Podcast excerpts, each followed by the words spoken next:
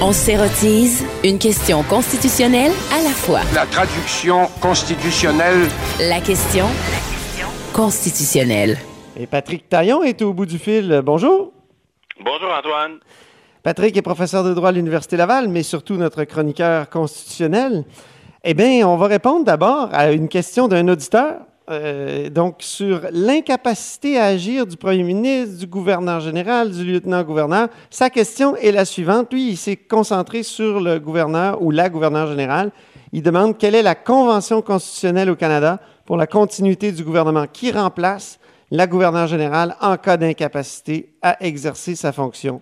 On envoie un fax à Londres?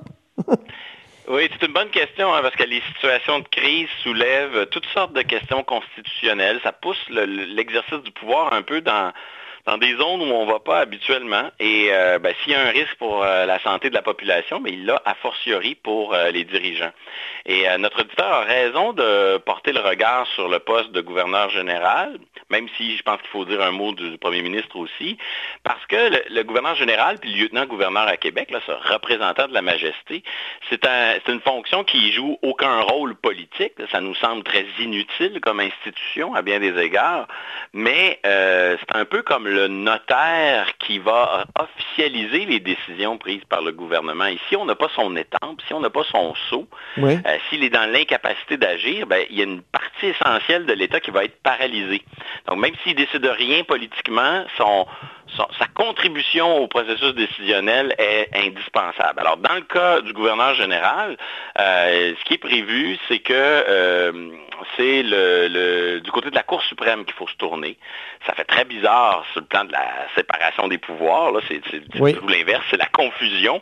Mais on se retrouve avec un juge en chef qui, s'il y avait décès ou une incapacité de la gouverneure générale à agir, ben le juge en chef de la Cour suprême pourrait temporairement, par intérim, faire en sorte qu'il n'y ait pas de vide. Ce serait donc Richard Wagner, en l'occurrence. Exact. Pour pour le premier ministre, c'est différent. Alors, chaque gouvernement va se doter un peu de règles en la matière.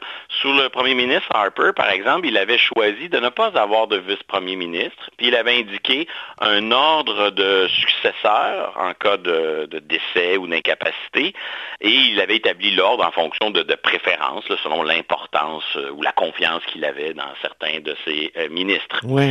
Pour le premier ministre Trudeau, sous son précédent mandat, il avait fait la même chose, mais il avait établi une succession, un ordre de successeur en fonction de l'ancienneté. Donc, autrement dit, Ralph Goodale, qui était à l'époque le doyen des députés au sein de son cabinet, devenait le remplaçant en cas d'incapacité. Évidemment, ça, c'est temporaire parce que éventuellement, le parti qui est au pouvoir va se doter va se donner un nouveau chef, puis c'est le nouveau chef qui va devenir le premier ministre. Mais il ne peut pas y avoir de vide, ne serait-ce qu'à un très court moment. Et c'est pour ça qu'au poste de premier ministre, on va voir ces règles-là. Par contre... À Québec, c'est plus clair, hein, Patrick? Je pense qu'il y a une loi qui détermine tout ça.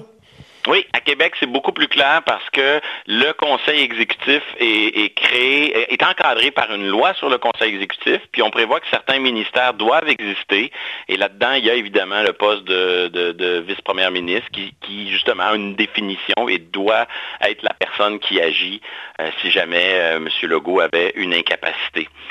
Et aussi, ce que l'on disait pour Ottawa, c'était juste...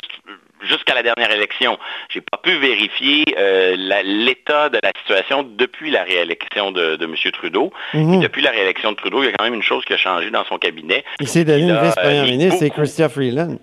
Oui, il a mis beaucoup de responsabilités dans les mains de cette vice-première ministre et fort probablement qu'il a dû indiquer que c'est elle qui devait agir si jamais il était en situation d'incapacité. En effet. Parlons des frontières interprovinciales maintenant. Il y a des provinces qui ont décidé de fermer leurs frontières et même un territoire. Là. Donc, Terre-Neuve et Labrador ont fermé leurs frontières. Les territoires du Nord-Ouest aussi. Et la Nouvelle-Écosse, d'après ce qu'on apprenait hier. Alors, c'est possible, ça, en droit constitutionnel? Pour moi, c'est du jamais vu. Je n'ai pas d'exemple, je vois pas de précédent. Et c'est assez fascinant hein, ce qui se passe, d'imaginer que Justin Trudeau, partisan d'une fédération la plus intégrée possible, la plus centralisée possible, se retrouve sur son mandat à devoir, parce qu'au fond, le gouvernement fédéral ne s'est pas opposé à ces fermetures de frontières, il les a en quelque sorte confirmées, cautionnées. Oui. C'est vraiment, ça nous montre comment les circonstances amènent certains de nos élus à aller dans des directions qu'ils n'auraient jamais cherché à emprunter.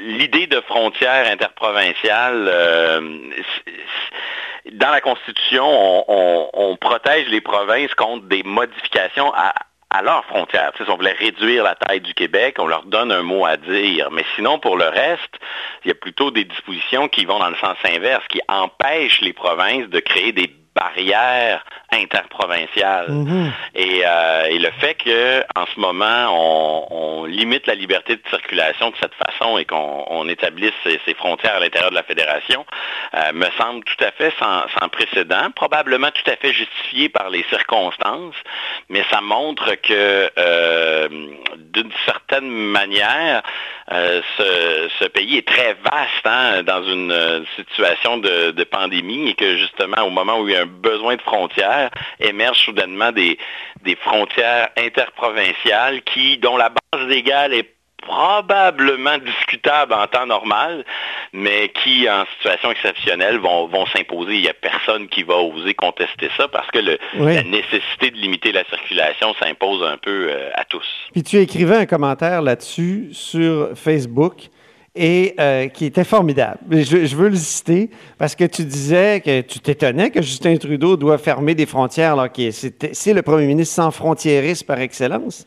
Puis oui. Là, tu disais, c'est souligner à quel point l'exercice du pouvoir, contrairement au militantisme, ce n'est pas un processus continuel de mise en œuvre d'un idéal ou d'une série de valeurs pour lesquelles on a été élu. C'est le plus souvent la prise de décisions contextuelles qui impose même parfois d'aller dans le sens contraire de toutes nos convictions les plus profondes. Ben oui, puis moi je présume ici que Justin Trudeau, c'est la dernière affaire qui a envie qui se crée des frontières entre les provinces à l'intérieur du Canada, mais d'une certaine façon, l'heure n'est pas à s'opposer à cela. S'il oppose, probablement que son opposition serait peut-être même pas efficace. On l'a vu à l'aéroport d'Orval-Trudeau ou la ville de Montréal, la santé publique du Québec, qui n'a pas vraiment compétence dans les aéroports, est arrivée, s'est imposée. Ottawa n'a pas vraiment pu résister à cela. Il y a une espèce de climat de nécessité qui impose la crise, qui force les acteurs politiques à aller dans des directions qui sont vraiment pas intuitive et qui y allent de bon cœur ou à reculons, ça change rien, ils sont obligés d'y aller quand même.